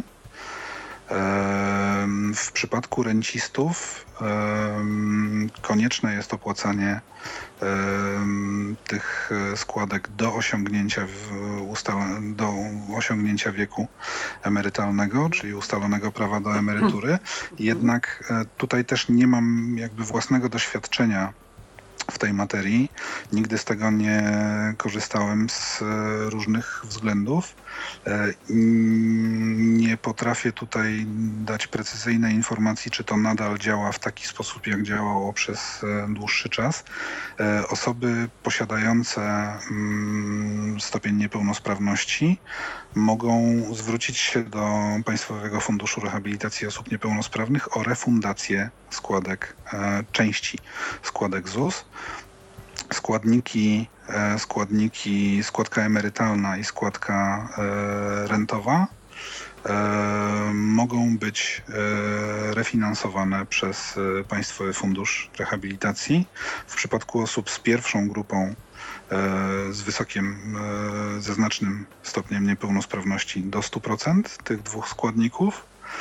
W przypadku umiarkowanego bodaj do 60, a w przypadku e, lekkiego stopnia do 30% tych dwóch e, składników, które w sumie dają coś w okolicach 600 kilkudziesięciu e, złotych. Tyle Mm, PEFRON może e, refundować. O ile nie mamy wobec PEFRONu wymagalnych zobowiązań, e, płacimy, nie mamy, nie mamy jakichś zaległości względem Urzędu Skarbowego oraz e, ZUS-u i płacimy regularnie w terminie nasze składki, czyli najpierw musimy zapłacić e, z własnej e, kieszeni i dopiero po um, udokumentowaniu, że składki zostały w tej wysokości zapłacone w terminie, e, PEFRON może nam te dwie, te dwa składniki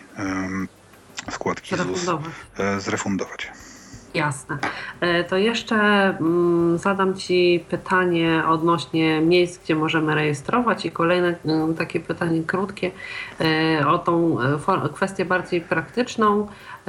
Z Twojego punktu widzenia osoby niewidomej, jak wyglądają te kwestie związane właśnie z obsługą całej tej papierologii, kolokwialnie mówiąc, z mhm. fiskusem, z ZUS-em, jakie procedury dla Ciebie są takie najbardziej uciążliwe, gdzie jednak, mm, no nie wiem, czy się decydujesz, ale nie wiem, przynajmniej początkującym e, adeptom własnej działalności zalecałbyś e, korzystanie e, z pomocy osób trzecich, nie wiem, czy księgowych, czy, czy jakichś mhm. właśnie doradców podatkowych i tak dalej.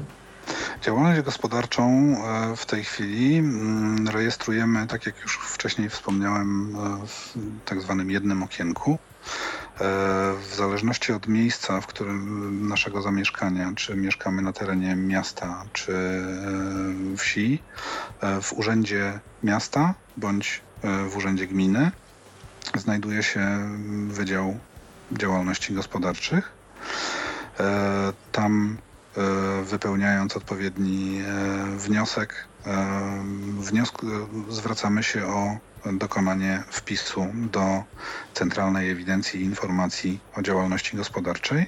Możemy to zrobić również przez internet na stronie www.firma.gov.pl bądź to jest druga domena obsługująca dokładnie ten sam serwis www ceidg.gov.pl.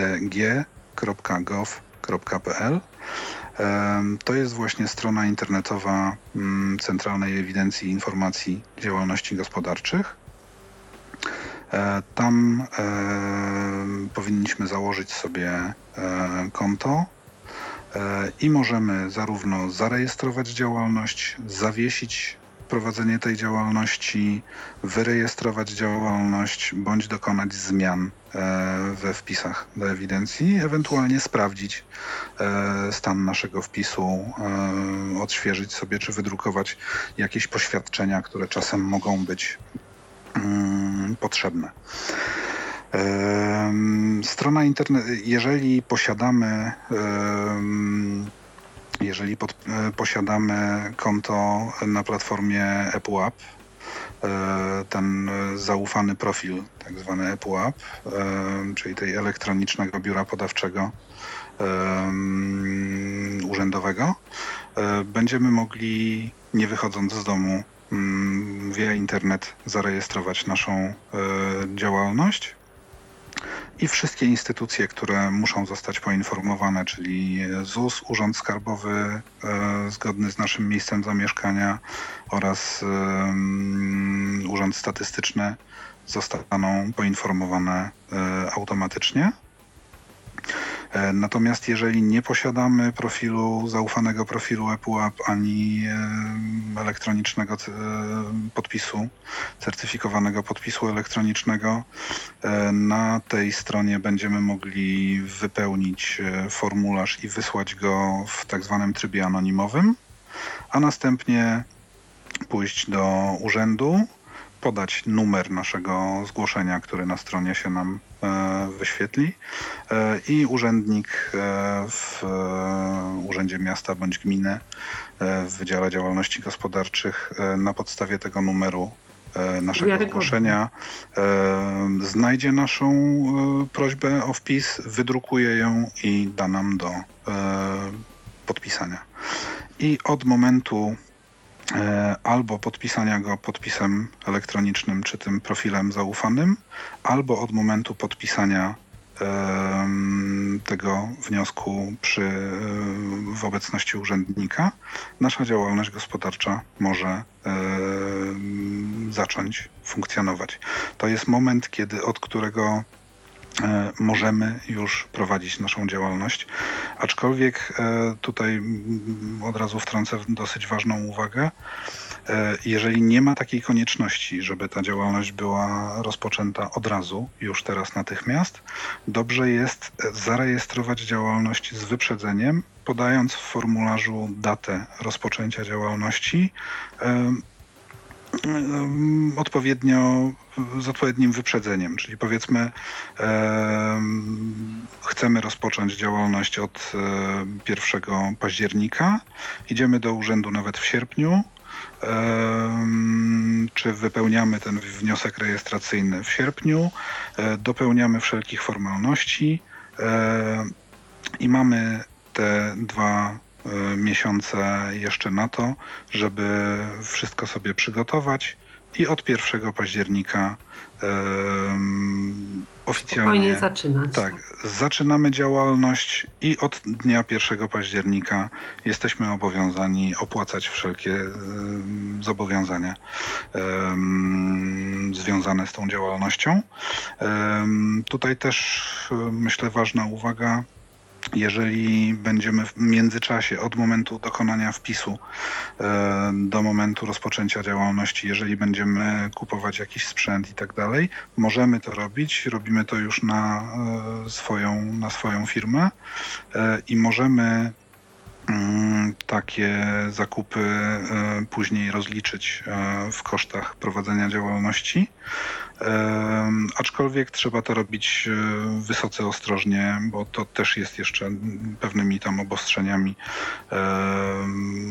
obłożone. obłożone. W związku z tym najlepiej jest, jeżeli, jeżeli e, wszelkie dokumenty kosztowe mm, zaczynają biec od pierwszego dnia e, już funkcjonowania naszej, e, naszej firmy. Wtedy nie ma żadnych wątpliwości, nikt nam tego nie, nie zakwestionuje. Natomiast wcześniej e, wydatki, które dokonały się wcześniej, bardzo często są później kwestionowane i wymagają dodatkowych wyjaśnień. Jasne.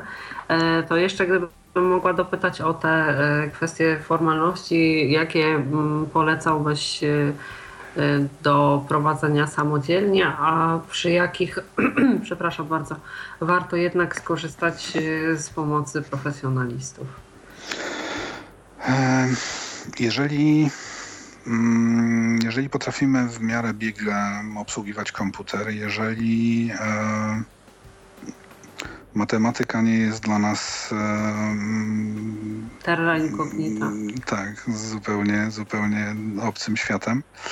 E, jeżeli zechcemy poświęcić troszkę czasu na to, żeby poczytać odrobinę na temat e, metod rozliczania się, prowadzenia księgi e, przychodów i rozchodów. Wtedy możemy zdecydować się na e, samodzielną księgowość. Aczkolwiek im ona jest bardziej zawiła, im więcej dokumentów, im więcej czynności wykonujemy, im e, więcej inwestycji na przykład dokonujemy w firmę, tym więcej zagadnień musimy e, znać, musimy wiedzieć. W związku z tym przy małej działalności, zwłaszcza na jej początku, dobrze jest zaczynać zaczynać z takiego niższego pułapu, wybrać te prostsze metody rozliczania się, o ile jest to możliwe, i ewentualnie próbować e, rozliczać się, mm, prowadzić te mm, dokumenty samodzielnie. Jest to absolutnie możliwe. No, ja prowadzę w tym momencie taką nawet dość złożoną działalność, a nadal księgowość prowadzę sam. Może nie w 100% sam, bo jednak często, gęsto potrzebna jest pomoc kogoś widzącego, ale o tym wspomnę za moment. E, ale jest to, jest to absolutnie możliwe. Są systemy są programy, są systemy e, online, które umożliwiają prowadzenie księgowości i są prowadzone przez na tyle rzetelne e, firmy, i prowadzone na tyle e, rzetelnie i bezpiecznie, że właściwie poza taką ogólną wiedzą na temat, gdzie co należy wpisać, w jakim terminie e, można taką prostą księgowość e, bez większego trudu prowadzić samodzielnie. Jedyny kłopot, jaki, z jakim ja się czasem borykam, to w sytuacjach, kiedy nie otrzymuję dokumentów w wersji elektronicznej, i to takich czytelnych e, dla, dla screenreadera, czyli nie, nie, nie zabezpieczonych hasłem i tak dalej, do których FineReader ewentualnie dotrze.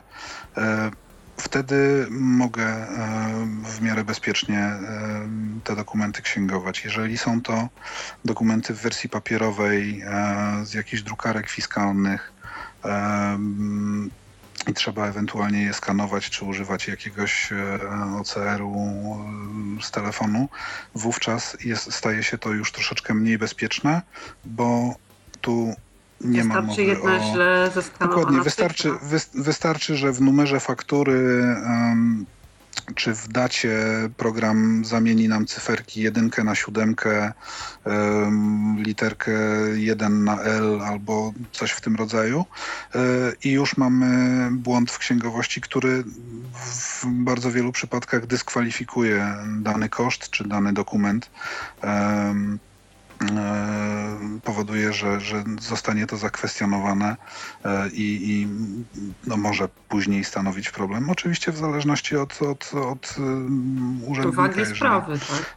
Tak, no jeżeli, jeżeli, jeżeli e, no, takich błędów jest niewiele albo, albo nie są one znaczące, wówczas y, oczywiście będzie możliwa ich mm, poprawa Korekta. i tak dalej, korekta. Natomiast y, no, najlepiej, jeżeli w księgowości błędów, y, błędów po prostu nie ma, jest prowadzona na bieżąco i prowadzona mm, i prowadzona rzetelnie.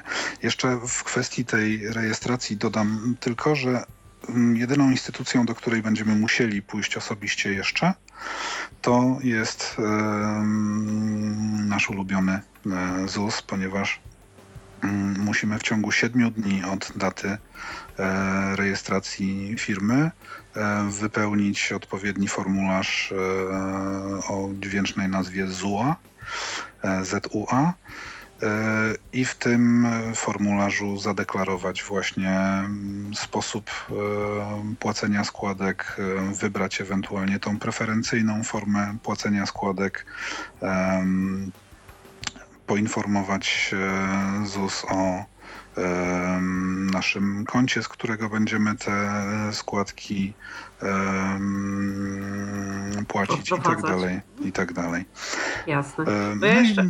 jeszcze ważna, ważna, ważna myślę rzecz przy rejestrowaniu działalności e, to nazwanie naszej firmy. Generalnie z mocy prawa nasza firma ma nasze imię i nazwisko, natomiast możemy również korzystać z tak zwanej nazwy skróconej, czyli możemy sobie jakąś nazwę e, wymyślić.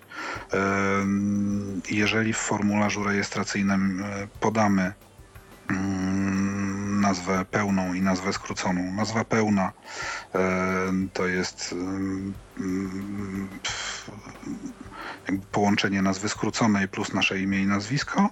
Nazwa skrócona może zawierać wyłącznie e, jakieś, jakieś hasełko przez nas e, wymyślone. Jeżeli podamy tą nazwę skróconą, możemy w różnych miejscach e, posługiwać się tą nazwą skróconą. E, natomiast na, na ważniejszych dokumentach e, finansowych i w różnych ważniejszych transakcjach i urzędach będziemy musieli posługiwać się pełną, pełną nazwą firmy. No i po rozpoczęciu działalności gospodarczej naszym takim głównym identyfikatorem jest e, numer NIP nadawany przez Urząd Skarbowy. E, w związku z tym, jeżeli mamy już wcześniej nadany numer NIP, to e, w formularzu tym rejestracyjnym powinniśmy go podać. Jeżeli go nie mamy, zaznaczamy pole, że nie posiadam jeszcze numeru NIP i wówczas Urząd Skarbowy na, ma obowiązek tak, nam ten numer nadać i ten numer będzie nas identyfikował e, jako e, przedsiębiorcę. Od e, bodaj dwóch lat przyjęta jest zasada, że we wszelkich dokumentach finansowych, tam gdzie jest NIP, oznacza to, że jest to działalność gospodarcza. Tam, gdzie jest PESEL, nie ma działalności, jest to osoba fizyczna, która takiej działalności nie prowadzi. Jasne. E, to jeszcze chciałam e, krótko bardzo, bo oczywiście myślę, że z każdym z tych programów jest e, inaczej. Te programy, z których korzystasz, to są programy dostępne. Można przy pomocy screenreadera i jakimś tam odpowiednim wdrożeniu się w ich strukturę obsłużyć je, tak? System, system księgowy, w którym ja prowadzę swoje, swoją księgowość, to jest system online czyli loguje się poprzez internet na swoje konto, które oczywiście wymaga konfiguracji, e, podania różnych, e, różnych e, parametrów związanych z prowadzoną działalnością. I w, tej, w tym systemie wprowadzam odpowiednie dokumenty. E, po to, żeby wyliczyć kwoty podatków, kwoty różnych zobowiązań e, i wygenerować e, raz w miesiącu właśnie księgę przychodów i rozchodów, ewidencję zakupów VAT, sprzedaży VAT, ponieważ jestem również VAT-owcem, więc tych ewidencji różnych, różnych dokumentów jest cała, cała, cała masa. Natomiast e, do e, prowadzenia sprzedaży e, produktów i usług i ewidencjonowania ich na kasie fiskalnej używam programu komputerowego już offline, zainstalowanego na komputerze i podłączonej do niego drukarki fiskalnej. Jasne. Dziękuję Ci bardzo. To teraz jeszcze przez chwilę o takich kwestiach już e, jak najbardziej praktycznych związanych z prowadzeniem e, gabinetu porozmawiamy. E, rozumiem, że na, ze swoimi pacjentami za zabiegi te, które wykonujesz, rozliczasz się też przy pomocy kasy fiskalnej, tak? Bo to już dotyczy Ciebie tak samo jak gabinetów lekarskich, czy nie? To znaczy, jak kasę, um, obowiązek ewidencjonowania sprzedaży na kasie fiskalnej mam już od kilku lat, więc e, jakby. Um, nie było to nie, dla Ciebie czymś nowym, tak? Tak, nie, nie, nie, nie było to w tym roku czymś e, nowym. E, szczerze Ci powiem, że nie są tak do końca dla mnie jasne. E, nie miałem nigdy czasu na to, żeby, ponieważ bezpośrednio problem mnie nie dotyczy w tym roku, więc, bo tą kasę fiskalną już od kilku lat mam, więc nie wgryzałem się w rozporządzenie, ale wydaje mi się, że nadal e, obowiązku e, posiadania kasy fiskalnej przy małym gabinecie fizjoterapeutycznym nie ma. E, ale tu, tak jak mówię, musiałbym dokładnie przeczytać rozporządzenie, e, ponieważ nikt tego tak do końca wiarygodnie, nie przynajmniej dla mnie, nie, tak? nie potwierdził, nie zaprzeczył. I generalnie wszyscy wychodzą z założenia, że a, jak są wątpliwości, to lepiej tą kasę już mieć i mieć święty spokój. No tak. Co jest, również, tutaj... co jest, co jest również, również dobrym podejściem czasami. E, natomiast tak czy inaczej kasę fiskalną, jeżeli nie ma obowiązku z tytułu rodzaju prowadzenia działalności, to e, jest obowiązek instalacji kasy fiskalnej e, po osiągnięciu obrotu rocznego 20, wysokości 20 tysięcy złotych, co wbrew pozorom nie jest wcale dużym mm, obrotem, bo to jest no tak na szybko licząc około 1800 z haczykiem miesięcznie, żeby e, przekroczyć 20 tysięcy obrotu e, rocznie. I wtedy już ten obowiązek instalacji kasy fiskalnej tak czy inaczej się e, pojawia. Kasa fiskalna wbrew takiemu obiegowi mm, obiegowym strachom nie jest jakimś mm, bardzo e, strasznym e, instrumentem, aczkolwiek no niestety nie ma i nie sądzę, żeby kiedykolwiek były udźwiękowione kasy fiskalne, więc e, trzeba tutaj po prostu się Ponieważ, Dokładnie, a kasa fiskalna nie, nie toleruje żadnych pomyłek, e, więc trzeba się nauczyć bezzwrokowej e, obsługi takiej kasy, bądź zaopatrzyć się w drukarkę. Wtedy mm, troszeczkę mm, swobodniej można prowadzić e, sprzedaż przy jej pomocy, no ale znowu jesteśmy związani z komputerem, miejscem i tak dalej. W przypadku prostej kasy można ją włożyć do kieszeni i mieć ją przy sobie sobie. Mm, idąc do pacjenta. Idąc do pacjenta, dokładnie, dokładnie tak. Mhm. E, kolejną kwestią taką praktyczną, o którą chciałam Cię zapytać, to e, sprawa e, jakby diagnozowania pacjentów w kontekście zwłaszcza odczytywania tych zaleceń lekarskich, no bo lekarze na jakichś skierowaniach, kartach i tak dalej piszą tak, że no powszechnie znanym żartem jest ten, że należy iść do farmaceuty, tak, żeby przeczytać to, co napisał lekarz. Mhm. Więc tutaj skanery, OCR-y odpadają. Jak rozwiązujesz ten problem? Czy po prostu też, nie wiem, sam diagnozujesz pacjentów albo to oni znaczy, pomagają powiem, ci? Powiem, tym? powiem, powiem, tak? powiem, powiem tak. Najskuteczniejszą metodą diagnostyki jest wywiad. I tu mhm. wywiad z pacjentem to jest nieocenione źródło informacji, jakby nasze doświadczenie doświadczenie, e, które, które, które nabieramy, które częściowo wynieśliśmy mm, ze szkoły czy uczelni, e, plus doświadczenia płynące z lat pracy. E, wywiad stanowi najważniejsze źródło. W przypadku prywatnych gabinetów bardzo rzadko się zdarza, żeby mm, występowała konieczność obsługi pacjentów z jakimkolwiek skierowaniem, zleceniem. Chyba, że pacjent przychodzi z takim skierowaniem e, od lekarza, mm, ale nie, po prostu nie, nie ma możliwości uzyskania pomocy w przychodni, więc przychodzi do gabinetu prywatnego. Wówczas, jeżeli jest to pismo czytelne, dziś często są to druki komputerowe, więc ja w takich sytuacjach proszę o przeczytanie tego przez pacjenta. E, ewentualnie, no ja mam, ponieważ prowadzę działalność w domu i, i, i często gęsto mam pod ręką kogoś z domowników, kto ewentualnie coś takiego może mi e, odczytać. Natomiast jeżeli są to właśnie jakieś jakieś wydruki z rezonansów czy z RTG opisy.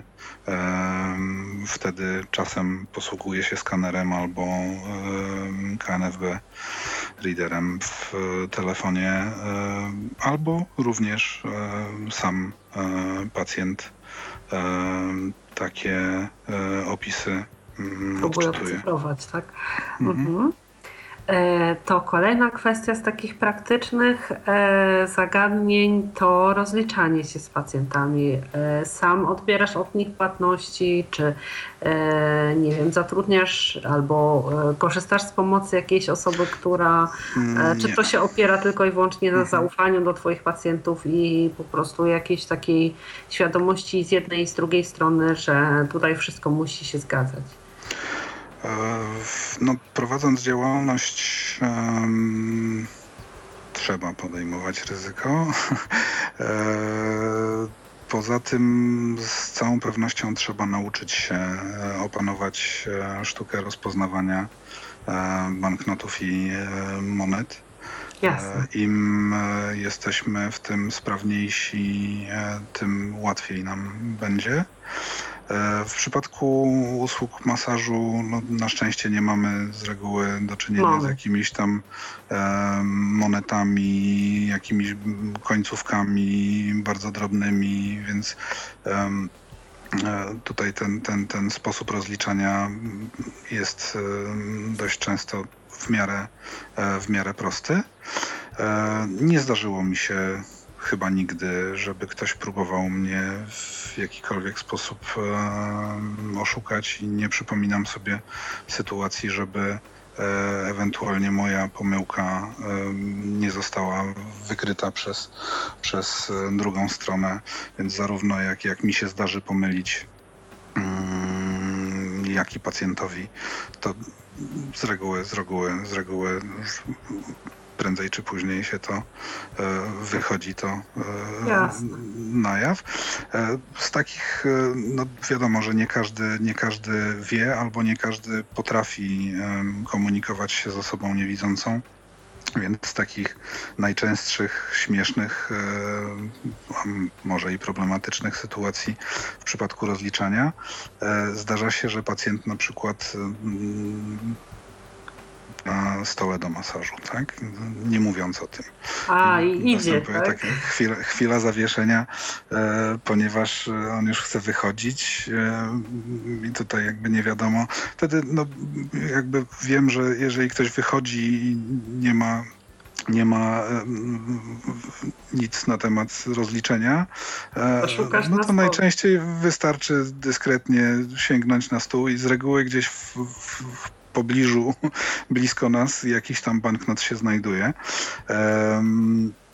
Natomiast osoby, które, które już wiedzą, które są po raz, po raz kolejny, już nie popełniają tego typu błędów. Trzeba po prostu nauczyć pacjentów tego, że, że jakby rozliczamy się z rączki do rączki i, i, i z reguły nie stanowi to, nie stanowi to e, żadnego problemu. No kwestią właśnie wydrukowania jeszcze paragonu e, za wykonaną usługę, wręczenia go pacjentowi, no, co też nie, nie, nie stanowi jakiegoś tam problemu, tylko wymaga, e, wymaga powiedzmy chwili, e, chwili czasu, tak? Czyli pacjent musi chwilkę poczekać, aż ten paragon zostanie wklepany i wydrukowany. Jasne, ale to też nie jest jakieś tam uciążliwe, bo generalnie i tak pacjent musi się po zabiegu ubrać, jakoś tam doprowadzić do porządku. Tak, więc... najczęściej, najczęściej, najczęściej to właśnie tak wygląda, że pacjent powiedzmy albo w trakcie ubierania, albo zanim e, e, to powiedzmy próbuje się rozliczyć i zanim przygotuje się do wyjścia, to, to już ma gotowy rachunek czy, czy, czy paragon. E, więc to, to, to jest kwestia mm, przyzwyczajenia się do pewnych jakichś utartych czynności i nie stanowi to, nie stanowi to większego problemu. Jasne. To już e, na sam koniec chciałam Cię zapytać o dwie rzeczy. E, pierwsza to takie rady, które Ty jako osoba prowadząca e, szeroką działalność gospodarczą możesz dać przyszłym adeptom, osobom niewidomym, na co szczególnie powinni zwracać uwagę. I druga kwestia, czy możesz podać adresy jakichś, nie wiem, serwisów, stron, na których osoby dopiero rozważające założenie ewentualnie takich działalności mogłyby znaleźć e, informacje dotyczące właśnie wszelkiego rodzaju procedur, e, żeby e, tą działalność móc rozpocząć. Ja jeszcze tylko może y, krótkie zdanie na temat, tak? y, o który pytał y, słuchacz, który, który dzwonił. Tam zadał mhm. pytanie o możliwość zatrudnienia go przez, przez ojca, czyli założenia działalności przez ojca i zatrudnienia jego. Niestety nie potrafię e, w sposób e, taki w pełni wiarygodny e, odpowiedzieć na to pytanie, ponieważ tu wymagałoby to sprawdzenia kilku, kilku czynników. Generalnie mm, osoba posiadająca ustalone prawo do emerytury zatrudnia, prowadząc działalność gospodarczą, nie musi e, płacić e, tych głównych składników e, składki ZUS, płaci tylko składkę zdrowotną. No tak, bo składka emerytalna już siłą rzeczy jakby... A, a, tak, a może zatrudnić, może oczywiście zatrudniać kogoś. Natomiast tutaj kwestia zatrudnienia o ile wiem, nic się w tej kwestii nie zmieniło. Osoby spokrewnione mogą pomagać sobie w działalności gospodarczej, czyli jakby nie musi być tutaj mowy o e, formalnym e, zatrudnieniu na jakąkolwiek e, umowę. Syn może ojcu w działalności pomagać. Natomiast jeżeli chcieliby Państwo Mm, uzyskać jakieś subwencje z, właśnie z PFRON-u, e, dofinansowania do zatrudnienia i tak dalej, tu trzeba byłoby dopytać, e, dopytać w samym e, PFRONie i mm, myślę, że skorzystać z usług jakiegoś doradcy podatkowego, ponieważ mm, no, może być to korzystne, ale, ale po, spełnieniu, po, po spełnieniu mm, dosyć sporej ilości warunków, e, więc, więc no to znów trzeba by było przekalkulować, co, co, co bardziej się opłaca. Tak, co, co, co, co jest mm, bardziej korzystne, czy, czy praca na własną rękę, czy, czy właśnie w takim zatrudnieniu przez przez członka e, rodziny, przez ojca. E, wracając do Twojego pytania, jeśli chodzi o mm, takie ogólne porady, przede wszystkim trzeba się odważyć. To wcale nie jest wbrew pozorom nic bardzo strasznego. Trzeba zgromadzić troszeczkę, troszeczkę wiedzy na początku, czyli właśnie poczytać, popytać, porozmawiać. I z całą pewnością dobrze jest zaczynać e, od drobniejszych rzeczy i stopniowo się stopniowo się rozwijać niż uruchamiać coś bardzo poważnego, rozległego, a potem z no, trudem sobie z tym radzić. Tak, z, tr z, trudem sobie z tym, z tym radzić. natomiast jeżeli chodzi o e, jeżeli chodzi o źródła. jakieś źródła, to na samej tej stronie, na której możemy rejestrować działalność gospodarczą, jest dosyć obszerny e, poradnik e, dotyczący samego i procesu rejestracji firmy e, i różnych uwarunkowań prawnych. To przypomnę, to jest www.ceidg.gov.pl bądź www.firma.gov.pl. Kolejny taki serwis y, również prowadzony przez rządowe instytucje to jest biznes.gov.pl.